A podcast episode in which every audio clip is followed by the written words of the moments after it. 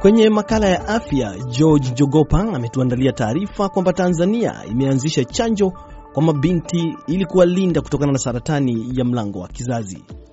Naam, Tanzania imeanza kutoa chanjo saratani ya mlango wa kizazi kwa wasichana waliotimiza umri wa miaka kumi na nne baada ya kubainika kwamba kina mama wengi nchini humo wamekuwa wakipoteza maisha kutokana na kusumbuliwa na tatizo hilo.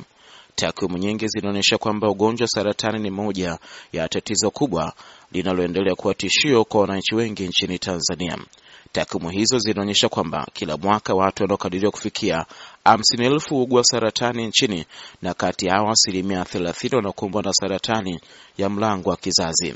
Baadhi ya ripoti zinasema kwamba saratani ya kizazi ni tatizo linaloongoza nchini Tanzania kwa kusababisha vifo vya kinamama wengi ikifuatiwa na saratani ya matiti.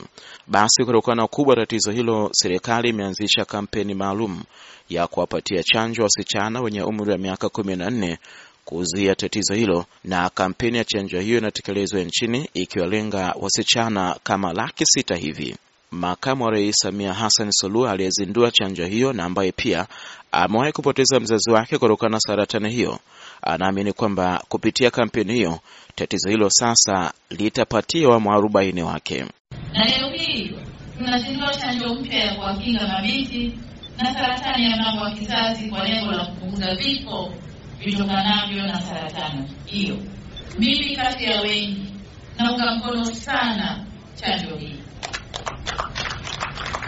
Naunga mkono kwa sababu mbili kubwa. Sababu ya kwanza kwamba tunalinda jeshi la wanawake nchini Tanzania. Tumekuwa tukipoteza wanawake wengi kwa sababu kadhaa, lakini saratani ya shingo ya kizazi imechukua watu wengi sana.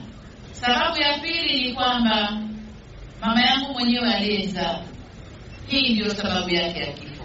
Kwa ili kuepusha wengine na kifo cha aina hii, naomba sana tufanye kile inavyowezekana kuhakikisha chanjo hii inawafikia mabinti wengi iwezekanavyo.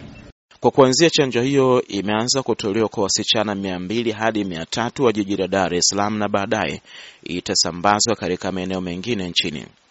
Wasichana wanaopatiwa chanjo hiyo, hata hivyo, watalazimika kurejea tena baada ya miezi sita ili kupatiwa chanjo nyingine na hivyo kukamilisha hatua zote muhimu zinazopaswa. Kwa mujibu wa waziri wa afya Umi Mwalimu, chanjo hiyo imelenga kumwepusha msichana kukumbwa na tatizo la saratani ya mlango wa kizazi na wala siyo vinginevyo kama ilivyokuwa kidhaniwa hapo mwanzo. Kila mwaka Watanzania takriban elfu hamsini wanaugua ugonjwa wa saratani.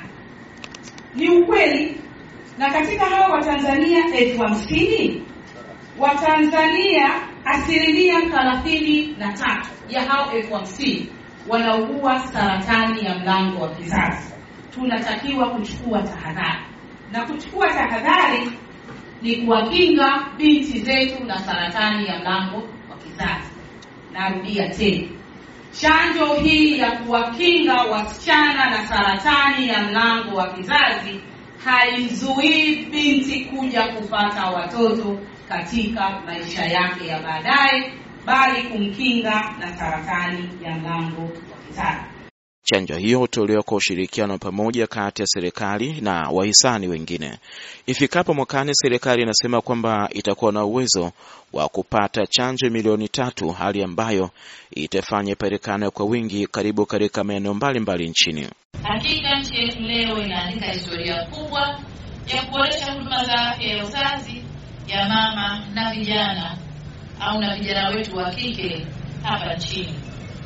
Nimetaarifiwa kuwa chanjo hii ni salama na imethibitishwa na shirika la afya duniani, na mwakilishi mmemsikia hapa kwamba chanjo hii ni salama na inatumika katika nchi nyingi duniani na imeonyesha uwezo mkubwa sana wa kuzuia saratani ya mlango wa kizazi. Ni matumaini yangu kwa uwezeshwaji wa chanjo hii utaendeleza mapambano dhidi ya saratani ya mlango wa kizazi hapa nchini kwa kujaza juhudi za sasa zinazojumuisha uchunguzi wa kubaini ugonjwa mapema na kuwapatia matibabu wale waliogundulika. Hii ni mara ya kwanza kwa Tanzania kuanza kutoa chanjo kwa mabinti wa umri mdogo ili kukabiliana na tatizo la saratani ya mlango wa kizazi. Basi mpaka hapo tumefikia tamati katika makala hii ambayo leo imemulika jitihada za serikali ya Tanzania za kutoa chanjo kwa mabinti wadogo kukabiliana na saratani ya mlango wa kizazi. Mpaka wakati mwingine na mara nyingine, ninayekuaga ni mimi wako wa kawaida George Njogopa.